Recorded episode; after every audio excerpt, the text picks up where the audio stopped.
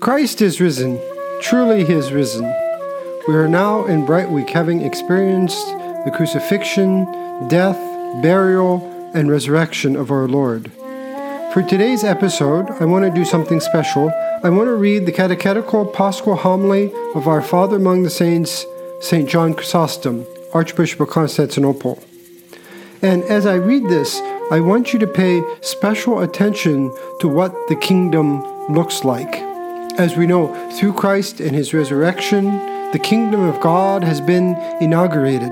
It's breaking into this world here and now, even though it may not be complete, as we'll see in the last times. But what does that kingdom look like?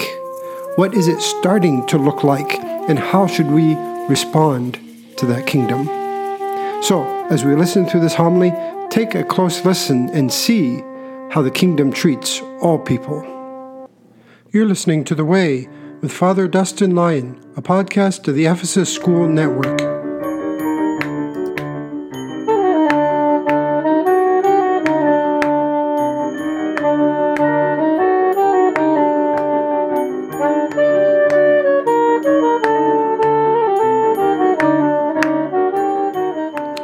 If there are devout and God loving people here, let them enjoy this beautiful, radiant festival. If there are prudent servants, enter joyously into the Lord's joy. Whoever may be spent from fasting, enjoy now your reward.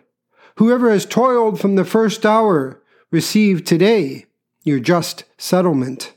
If anyone came after the third hour, celebrate gratefully. If any of you arrived after the sixth, have no misgivings. You have lost nothing. If some have been as late as the ninth, come forward. Do not be at a loss. If any of you have arrived only at the eleventh hour, do not be dismayed for being late. The Master is gracious. He accepts the last even as the first. He gives rest to those of the eleventh as well as to those who have labored from the first. He is lenient with the last while looking after the first. To the one he gives, to the other he gives freely. He accepts the labors and welcomes the effort, honors the deed, but commends the intent. So, all of you, enter into the joy of our Lord. First and second, share the bounty rich and poor alike. Celebrate together. Sober and heedless, honor the day. Those who fasted and those who did not, rejoice today.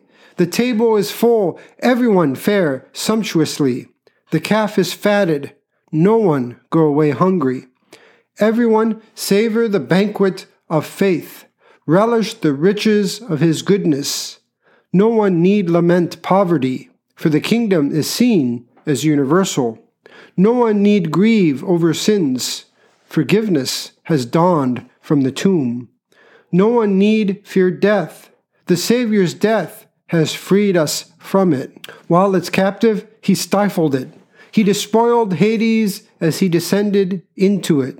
It was angered when it tasted his flesh. Foreseeing this, Isaiah proclaimed, Hades, he said, was angered when he met you below. It was angered because it was abolished. It was angered because it was mocked. It was angered because it was slain. It was angered because it was shackled. It received a body and encountered God. It took earth and came face to face with heaven. It took what it saw and fell by what it could not see. Death, where is your sting? Hades, where is your victory? Christ is risen, and you are overthrown. Christ is risen, and demons have fallen. Christ is risen, and angels rejoice. Christ is risen, and life rules. Christ is risen, and not one dead remains in the tomb. For Christ, having risen from the dead, has become the first fruits of those that slept. To him be the glory and dominion forever.